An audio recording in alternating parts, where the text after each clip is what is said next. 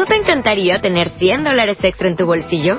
Haz que un experto bilingüe de TurboTax declare tus impuestos para el 31 de marzo y obtén 100 dólares de vuelta al instante. Porque no importa cuáles hayan sido tus logros del año pasado, TurboTax hace que cuenten. Obtén 100 dólares de vuelta y tus impuestos con 100% de precisión. Solo con Intuit TurboTax. Debes declarar para el 31 de marzo. Crédito solo aplicable al costo de la presentación federal con TurboTax Full Service. Oferta sujeta a cambios o cancelación en cualquier momento. Estaremos considerando el capítulo 5 de Romanos, versículo 12. Si quieren tener su Biblia abierta en ese capítulo va a ser bueno. ¿Lo tenemos? Dice la escritura, por tanto, como el pecado entró en el mundo por un hombre y por el pecado la muerte, así la muerte pasó a todos los hombres, por cuanto todos pecaron. Oramos. Dios, gracias en el nombre de Jesús. Gracias por tu palabra, Señor. Gracias porque nos permites a través de ella encontrar respuestas, cosas que anhelamos, Señor, en el corazón.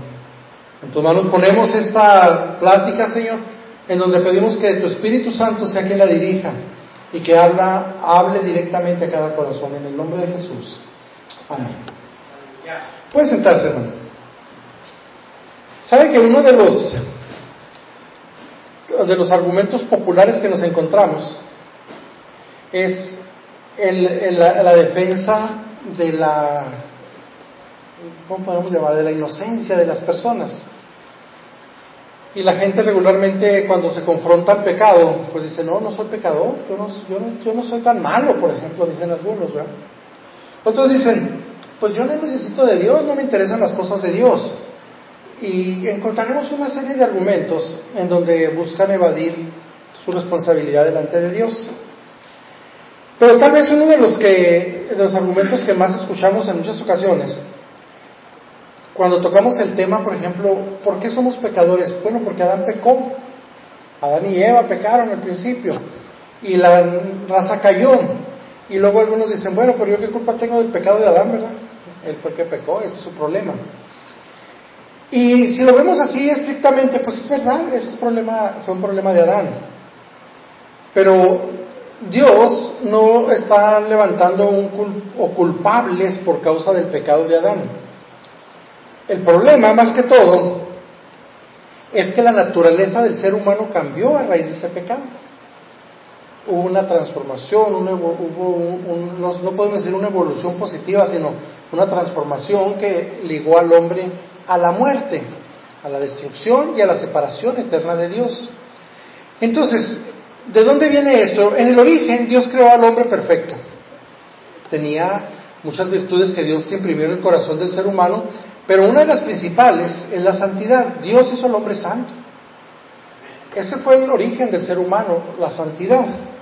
Pero el hombre que desconocía todo lo que tiene que ver con el pecado y que nunca había experimentado lo que esto representaba, vino a ser confrontado en algún momento con, con eso mismo. Dios, cuando creó al hombre, lo creó con la libertad de decidir nos dio capacidad de decidir lo que conocemos como libre albedrío. Nosotros nos damos cuenta que la condición del hombre no tenía impedimento de comunicarse con Dios, hablaba con Dios cara a cara. O sea, eh, todo esto implica la santidad, una relación directa y perfecta con Dios. Había algo diferente en el ser humano. Nosotros éramos seres espirituales, o el hombre, Adán y Eva, fueron seres espirituales creados a diferencia de los ángeles del barro, eran hombres espirituales en cuerpo de barro, ¿sí? No así los ángeles. Los ángeles son puramente espirituales. El hombre adquiere cuerpo por medio de la creación. Y entonces, algo que le permitía en esa condición al hombre también, estando en condición de, cuerpo de barro, era tener una comunicación cara a cara con Dios. Y la referencia principal para las decisiones del hombre en el Edén era Dios, no había otra referencia.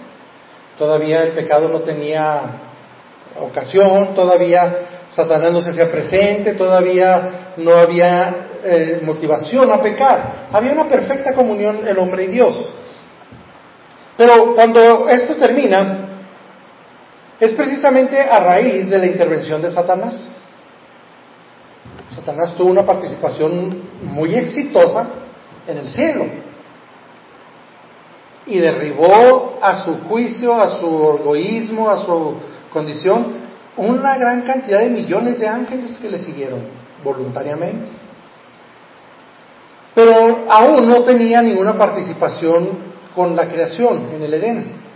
Hasta el momento en que se hace presente ante Eva, la, lleva a ese cuestionamiento, en donde le hace, le toca por primera vez el término de la muerte, ¿sí? Cuando la sentencia de Dios es el día que comieren de ese fruto, y lo leemos Génesis 2.16, y mandó Jehová Dios al hombre diciendo, de todo árbol del huerto podrás comer, mas del árbol de la ciencia y del bien de él y del mal no comerás, porque el día que de él comieres ciertamente morirás. Llega la serpiente y empieza a cuestionar, a platicar con la mujer y le llama la atención a la desobediencia, una desobediencia justificada, una desobediencia encubierta. Pero también había allí un conflicto. Dios dijo que si comemos ese fruto vamos a morir, pero ¿qué es morir? No sabían, ¿verdad? No conocían el bien y el mal. ¿Y, qué fue la tentación de Satanás? Es que ustedes no van a morir, pero Dios sabe que el día que ustedes coman de este fruto, ustedes van a ser igual que Dios, van a ser como Dios, van a conocer el bien y el mal. Entonces, este tipo de, de motivación llevó a que la mujer tomara la decisión de actuar. Fue la mujer en su propia decisión quien dio el paso más drástico de la humanidad. Posteriormente, a Adán, que en un momento dado motivado por no sé qué será razón hacia su mujer, eh, él ve eh, en ella algo diferente, pero aún así él actúa. Y como consecuencia, peca. Ese pecado pone en función la sentencia que Dios había dado hacia ellos. Eso generó sobre la naturaleza del, del humano, esa naturaleza espiritual en cuerpo de barro, ahora se transforma en carne. Podríamos decir, ¿que no era carne también allá? Sí, pero era una carne santa, sin pecado. En el momento que el hombre peca, esa naturaleza ahora empieza a tomar una condición diferente. Por ejemplo, se empieza a degenerar. Empieza el proceso de la sentencia a tener efecto en ellos, en lo que tiene que ser el envejecimiento, los dolores de parto, la necesidad del trabajo, el cansancio, el agotamiento, la dependencia de él mismo o de ellos mismos para poder subsistir, cosas que antes no tenían en, en problema. Entonces, ¿qué empieza a suceder a raíz de eso? Bueno, la muerte, que viene a ser la separación entre el hombre y Dios, ahora es, genera un efecto, ahora hay una barrera, una pared intermedia entre Dios y el hombre. Ya el hombre no puede ver a Dios. Entonces, ¿qué hizo? Se desconecta de la fuente de vida, ya no tiene ahora esa energía, si lo podemos decir de esa manera, que no es el término más exacto, pero esa provisión de vida que venía de Dios directamente hacia ellos, ya no tiene efecto. Hay una pared que lo divide. ¿Qué genera esto? Lo que estamos hablando. La estructura física de ellos se cambia porque ellos ahora cerraron su comunicación con Dios y la naturaleza de Adán y cambió y ahora en un cuerpo ya no estrictamente vamos a llamarle de barro puro en su creación, ahora es un cuerpo de carne que se desgasta y empieza a morir de una forma lenta. En ese momento el alma empieza a tomar control de esa creación de ese cuerpo.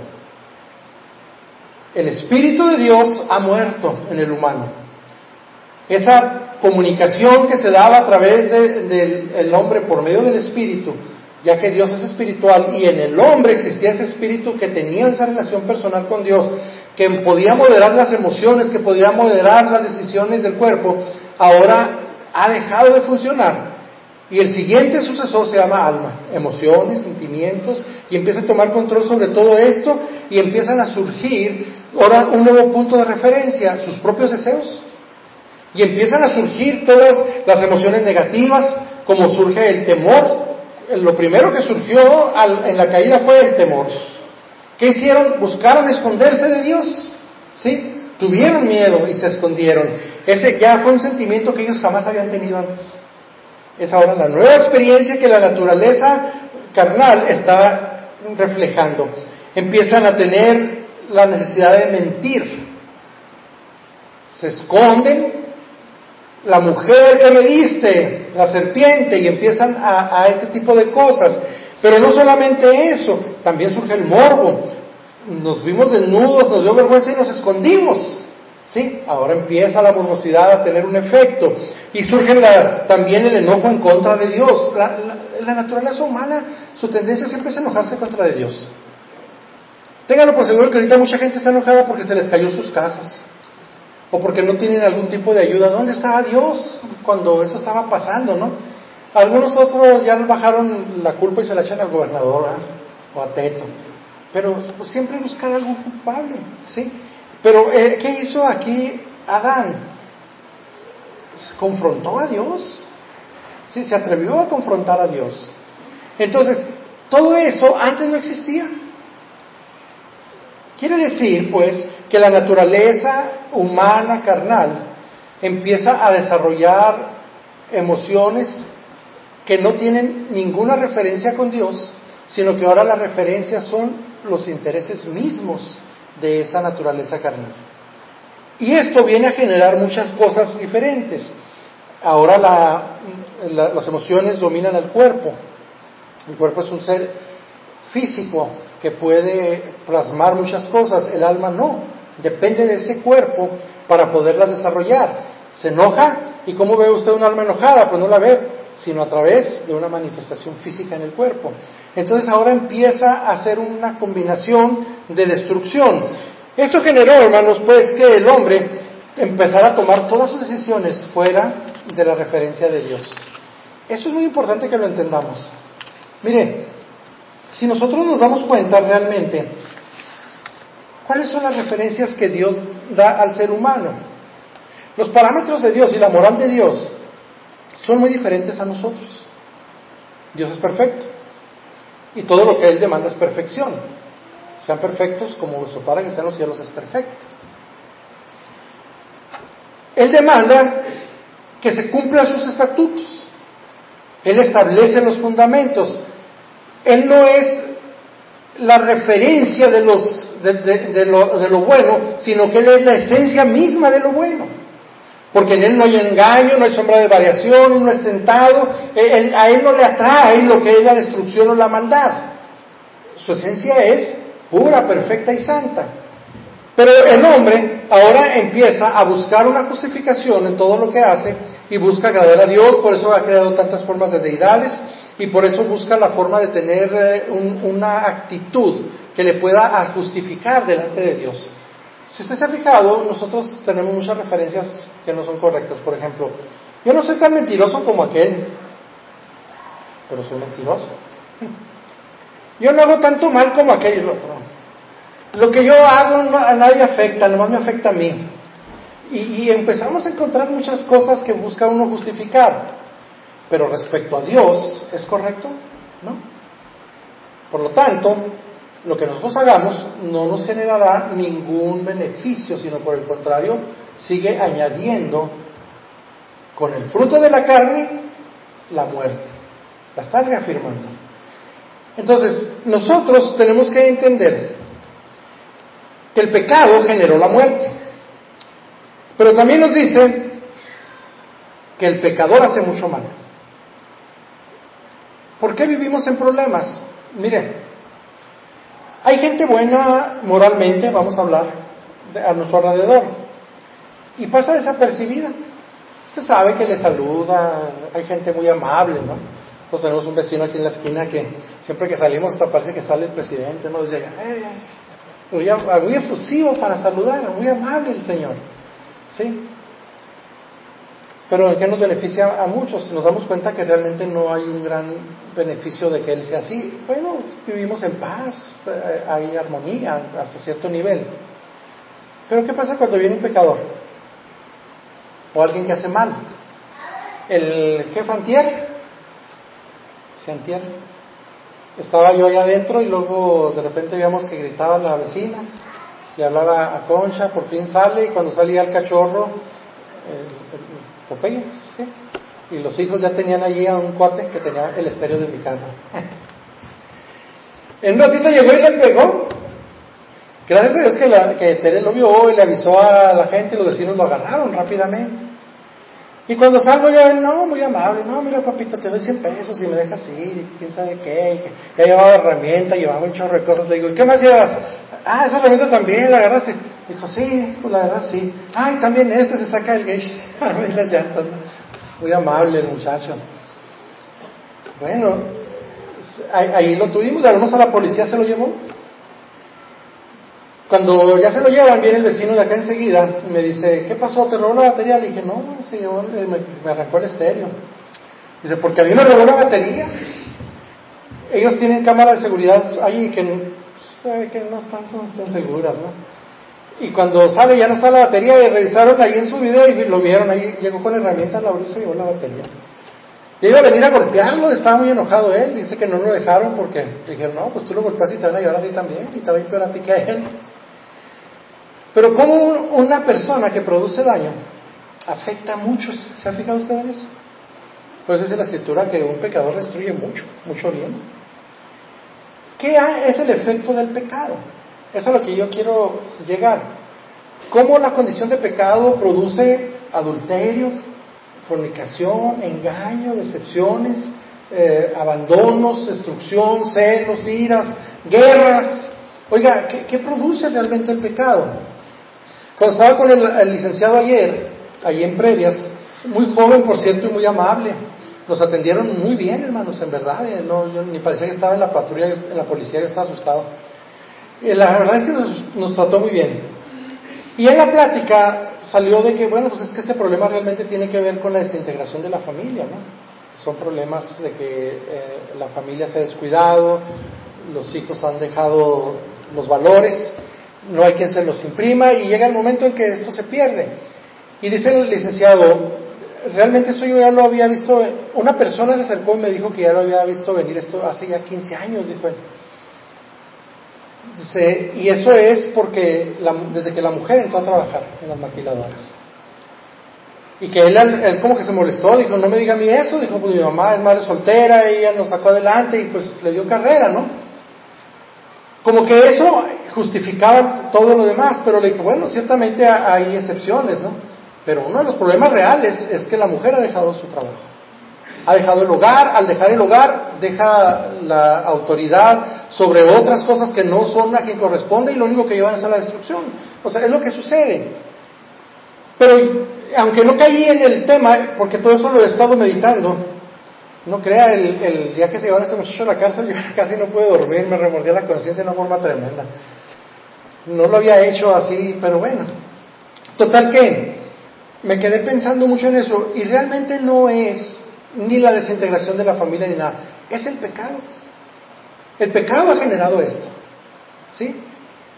Dentro del tema que tocábamos es, antes en la sociedad, un, un papá que solamente trabajaba mantenía hasta 10 hijos o más. Pero ahora trabajando los dos, no se dan abasto, sí, pero es que antes se compraba lo necesario, sí, era, era estrictamente lo necesario y ahora se gasta cantidades enormes en cosas innecesarias. El pecado, el deseo de tener más, de poseer más. Oiga, hay gente que tiene televisión en cada cuarto y hay televisiones que nunca las prenden.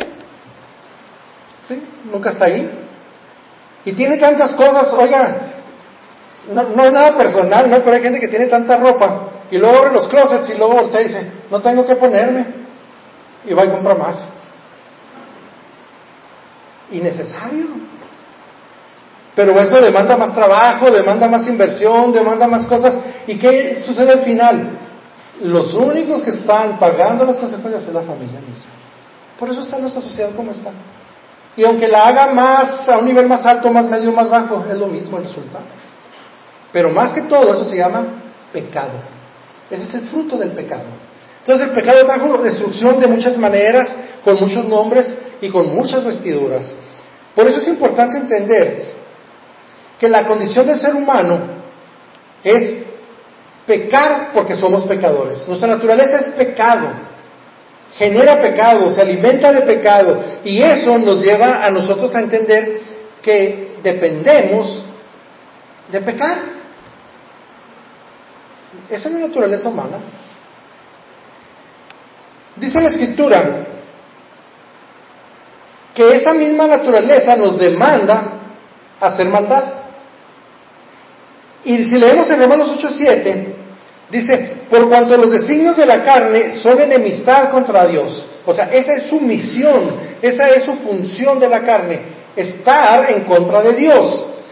Dice, porque no se sujetan a la ley de Dios y luego ah, remarcan, ni tampoco pueden. El hombre natural no puede sujetarse a Dios, por eso se batalla mucho. Porque falta esa comunión con Dios, porque falta esa entrega incondicional a Dios, esa dirección de Dios. Y eso nos lleva a nosotros a vivir una vida sujeta al pecado. ¿Y el pecado qué es? Como lo disfrace, como lo quiera llamar, nos lleva a, esclavitudes, a unas más delitosas que otras, pero en fin es esclavitud. Si nosotros vemos, por ejemplo, las esclavitudes que sufrió Israel en Egipto, fue muy terrible, pero vea la esclavitud que tuvo, en, por ejemplo, en Babilonia, con Nabucodonosor, ahí fueron, no querían salir ya después de ahí, ¿sí? Dependiendo de, de una estructura. Entonces, en fin y al cabo, es pecado. Y el más peligroso es el que se disfruta. ¿Sí? Es destructivo, nos va consumiendo y cuando nos damos cuenta ya no hay más que hacer. Si nosotros pudiéramos concluir algo a través de esto, es que el hombre lo único que puede alcanzar con su condición natural es la muerte. Póngale la moral que usted quiera. Pero lo único que puede alcanzar es morir por causa de ese pecado. Y esto sí debemos de meditarlo y pensarlo con más claridad. Dios es grande en misericordia y Él nos ha dado una segunda oportunidad a través de Jesucristo. Es la única forma en que se puede vencer la muerte. Pero yo le voy a decir algo que es importante que entendamos. El conocer de Jesucristo no es suficiente. El ser parte de una congregación no es suficiente. El guardar algunos preceptos de Dios no son suficientes. En la actualidad, ahora eso se maneja como un todo. Un poquito de cada cosa, ya estamos del otro lado. No, hermano. Pablo dijo, yo encuentro una ley que está en mí, en mí, en mis miembros. Y esa ley es que yo no puedo hacer lo que yo quiero. Simplemente la carne me arrastra y me lleva a hacer lo que le da su gana conmigo, ¿no? Es prácticamente lo que está diciendo el apóstol Pablo. Entonces, no está en mí el hacer lo bueno, eso es, eso es algo muy importante. Está en mí el sacarle el beneficio que de momento me parece bueno, aunque después pueda generarme algún conflicto, yo disfruto el momento. El problema es que al final del tiempo lo que tendremos que enfrentar es la muerte eterna. Entonces Dios en su misericordia nos ha dado a Jesucristo pero Él tomó nuestro lugar para que nosotros pudiéramos participar de esta nueva naturaleza. Esta naturaleza tiene un dominio que tiene que ser sometido a Dios.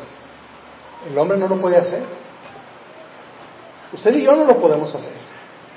Por eso vino Jesucristo y en Hebreos 2.14 dice, así que por cuanto los hijos participaron de carne y sangre, Él también participó de la misma, de lo mismo, para destruir por medio de la muerte al que tenía el imperio de la muerte, esto es al diablo. O sea, Jesucristo vino y venció a Satanás. Porque nosotros no podemos hacerlo. Y al haber un vencedor, en su victoria nosotros podemos alcanzar también una victoria. ¿Sí, sí me entienden? ¿Sabe que ayer hubo muchos fracasados? ¿Verdad? Algunos se pelonaron para, por la apuesta que perdieron. Lo bueno es que Manuel no fue, él ya no había andado pelón desde antes. ¿En dónde se beneficiaron? Con el vencedor. ¿Sí? ¿O no? Los que le apostaron al vencedor. La victoria del vencedor bendice o beneficia a otros. Jesucristo venció. Y esa, esa victoria que él tiene puede recibirla el mundo entero si así lo decide. Y aquí no hay que apostar, aquí hay que creer, es cuestión de fe. Entonces Jesucristo, en una forma natural humana, viene y vence a la muerte, le quita la autoridad a Satanás y ahora nos da a nosotros una libertad gloriosa para vivir, no sujetos a las pasiones de la carne, no sujetos a los designios de la carne, sino sujetos a la voluntad de Dios, que es lo único que nos puede librar de la muerte. Esto es lo que yo no, no alcanzo muchas veces a concebir. Fíjese que hay gente que no le interesa este tema. Ay, la muerte, la muerte eterna. Pues ya cuando nos, muramos averiguamos, ¿no? Sí, sí, y entonces va a ser un creyente tremendo, porque se da cuenta que sí es cierto. ¿Sí? Y ese es el problema de mucha gente. Al fin que al rato, ¿quién garantiza el rato, hombre? No tenemos nada garantizado en la vida no son nuestro razonamiento, no es nuestra capacidad económica, no es nada de lo que en este mundo podamos encontrar lo que nos pueda garantizar la vida eterna, sino Jesucristo. Por lo tanto, nosotros tenemos que entender, quiero creer o no, mi condición es muerte. Pero yo no creo en la muerte, ¿qué importa? No puede creer en la vida porque está muerto. ¿Sí, ¿sí me entienden? Hasta que uno conoce personalmente a Jesucristo se da cuenta que ese efecto de, muerte desaparece y ahora empieza a tener en nosotros la función de la vida y la vida que proviene de Dios, donde la referencia es Dios para nuestro caminar. Entonces, Dios por medio de Jesucristo nos ha dado esta única oportunidad. Y dice en Corintios, primera, 15, 20, 50, por esto digo hermanos, que la carne y la sangre no pueden heredar el reino de Dios ni la corrupción heredará la incorrupción. He aquí os digo un misterio, no todos dormiremos, pero todos seremos transformados. Esto es muy importante. ¿Usted vive en este cuerpo? Preocúpese. Ese cuerpo se va a acabar. Pero ahí termina todo. No, ahí empieza todo. A partir de que este cuerpo se acaba o deja de funcionar, empieza lo eterno, lo real, lo que ya nunca más va a tener forma de corregir.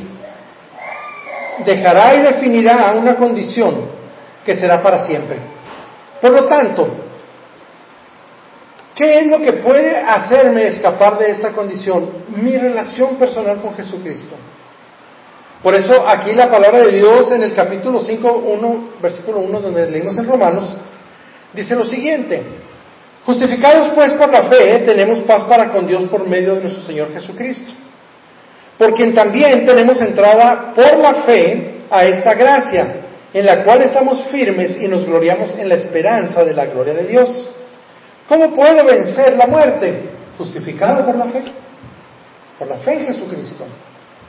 Quiere decir, mi condición es culpable, mi sentencia, muerte. Voy ante el juez, ese juez dice, ¿qué te ampara a ti? La sangre de Cristo. Mi nombre está escrito en el libro de la vida, Dios lo comprueba, es un decir. Pues aquí no hay pecado, no hay razón para que estés delante de mí como un ser a juzgar. Ahora eres parte del reino. ¿Sí, sí me entiende? Y usted podrá pensar, pero hice esto, esto, que yo. Bueno, lo hizo. Pero ahora en Cristo soy justificado y ahora tengo paz con Dios. ¿Cómo lo obtuve? Por medio de creer. Aquí hay palabras claves que vamos a, tratar de, redefinir hoy. En estos dos textos vienen estas palabras que son muy importantes. Justificados. ¿Sí recuerda usted lo que significa ser justificado? Como que si nunca hubiera pecado. No hay nada que le acuse. Ahora es justo delante de Dios. ¿Cómo se obtiene esto? A través de la fe. ¿Y qué es la fe? Creer sin reservas, es tener una convicción plena, tener confianza plena en lo que el, Dios Todopoderoso ha hecho a nuestro beneficio. Yo soy justificado porque creo, pero creo en verdad. Si no creo, no vale. El creer es algo que a lo mejor yo no puedo ver en su magnitud, pero que Dios sí. Tal vez nosotros podemos pensar que no tenemos fe y nuestra fe es muy valiosa.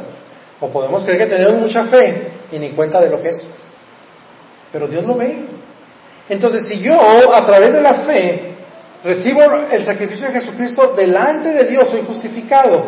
¿Y ahora qué va a generar en mí? La paz. Paz es sin conflictos con Dios, sin enemistades, estar en armonía con Dios. Fíjese cómo es importante esto, hermano. ¿Cómo necesitamos esa armonía en nuestras vidas? ¿Cuántos conflictos, cuántas dudas, cuántas luchas, cuántas situaciones difíciles tenemos que enfrentar en nuestro diario caminar? Pero qué tremendo todavía es caminar sin saber a dónde va uno, a la deriva. Voy a hacer esto y a ver qué sucede. Decían los dorados de Villa, viva Villa y adelante, ¿eh? a tirar balazo. Y muchas veces así caminamos nosotros a la viva Villa. Pero cuando hay fe, cuando hay paz, cuando hay justificación, también hay dirección. Y sabemos a dónde vamos. Y sabemos cómo alcanzarlo. Y sabemos qué desechar y qué tomar para nuestra vida. Porque a través de Jesucristo, que es el único mediador entre Dios y los hombres, podemos recibir de parte de Dios gracia. Un regalo no merecido. Que tiene que ver con la grandeza de Dios y que tiene la respuesta a nuestra necesidad. A su necesidad, a mi necesidad. Por lo tanto, si usted se fija en esta porción que acabo de leer, Romanos 5, 1 y 2, nos da todos estos aspectos importantes. Justificación, fe, paz, Jesucristo y gracia. ¿Y qué genera? Una relación que nos da esperanza en la gloria de Dios. Romanos 5.8 dice, más Dios muestra su amor para con nosotros en que siendo aún pecadores Cristo murió por nosotros. Pues mucho más estando ya justificados en su sangre, por él seremos salvos de la ira. Porque si siendo enemigos fuimos reconciliados con Dios por la muerte de su Hijo, mucho más estando reconciliados seremos salvos por su vida. Entonces la solución está en ser reconciliados por medio de Jesucristo con Dios. No hay otra forma. Jesús hace esta invitación al ser humano, vengan a mí todos los trabajados y cargados, y yo os haré descansar. Nos advierte, no, lo declara, nos no, lo confirma, que el Hijo del Hombre ha venido para salvar y buscar, para buscar y salvar lo que se había perdido. Nosotros estábamos perdidos. Nuestro razonamiento nos llevaba a la destrucción sin esperanza. Si alguien no ha recibido a Cristo como su Salvador, independientemente de su concepto, de su capacidad, de lo que tenga, su camino es de muerte. Porque su naturaleza está muerta. Pero yo siento, pero yo esto sí, pero nada que tenga que ver con la fuente de la vida que es Dios. Todo esto se va a acabar. Mas Dios y el que está en Dios permanece para siempre. Podemos concluir, hermanos, que la desobediencia generó la muerte y la muerte pasó a todos los hombres. Entonces, yo no estoy pagando la culpa de Adán. Yo estoy sufriendo las consecuencias del pecado. Que en la naturaleza de Adán se empezó a gestar y se transmitió al resto de la humanidad. Usted y yo internamente somos iguales. Tenemos las funciones definidas para cada uno, pero iguales a nivel universal. Somos de la misma naturaleza creados. Y en ello radica todo aquello que nos aparta de Dios.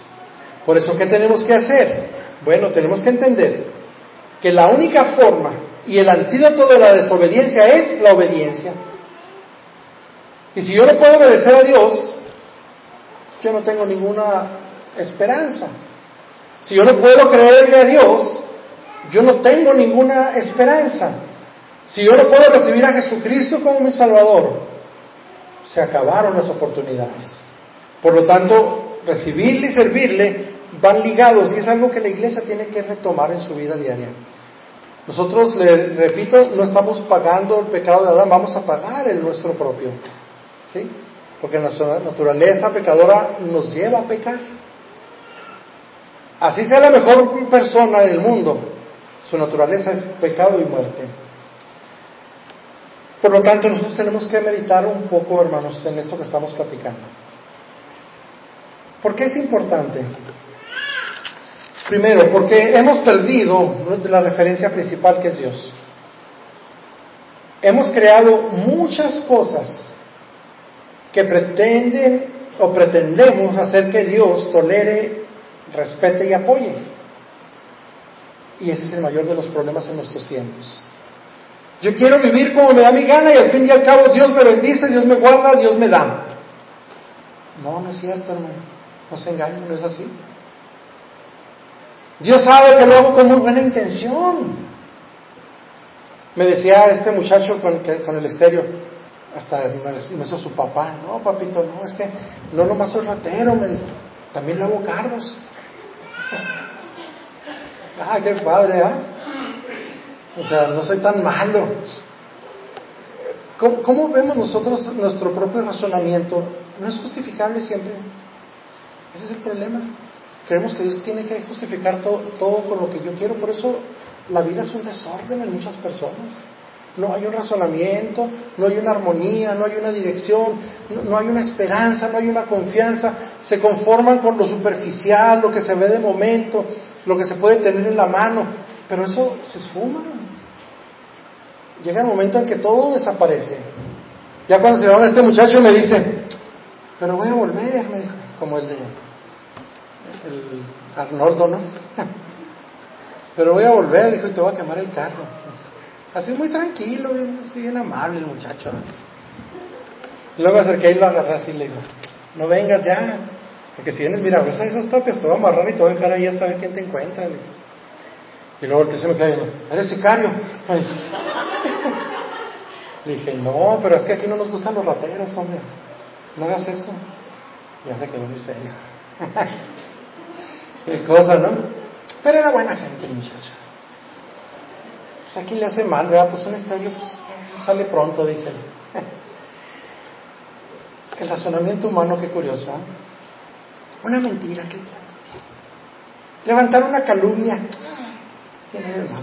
Al fin que luego la aclaramos y no hay problema. Poner en mal una persona con otra, ¿qué sucede? ¿Verdad? Hacer algún fraude, mm, no pasa nada. Que por abajo de la mesa. ¿Quién se va a dar cuenta que yo fui? ¿Verdad? ¿Cuántas cosas, hermanos, el hombre ha diseñado para su propio mal? ¿Cómo es importante que nosotros como individuos, como iglesia, para empezar, nos demos cuenta que necesitamos y dependemos de Dios? No es nuestro razonamiento lo que nos justifica delante de Dios, son nuestros frutos. Y recuerde bien, no os engañéis. Dios no puede ser burlado. Y me gusta la frase, pero también me asusta.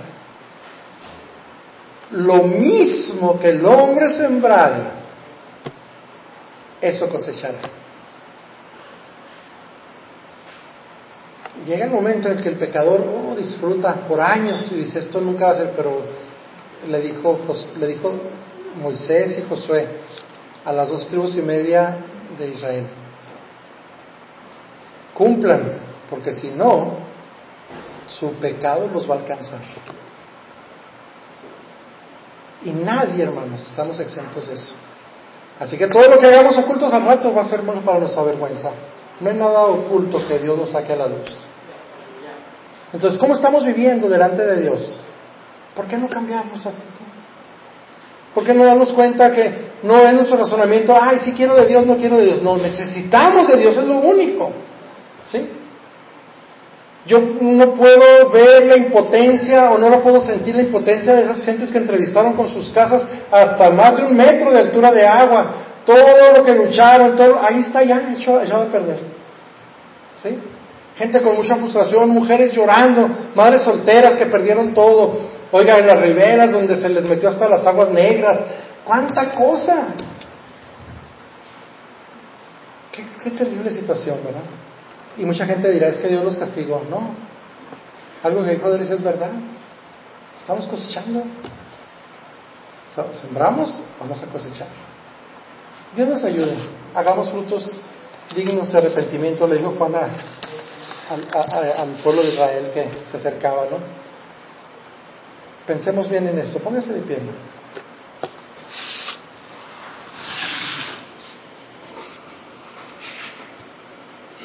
En Sherwin Williams somos tu compa, tu pana, tu socio, pero sobre todo somos tu aliado, con más de 6.000 representantes para atenderte en tu idioma y beneficios para contratistas que encontrarás en aliadopro.com. En Sherwin Williams somos el aliado del PRO.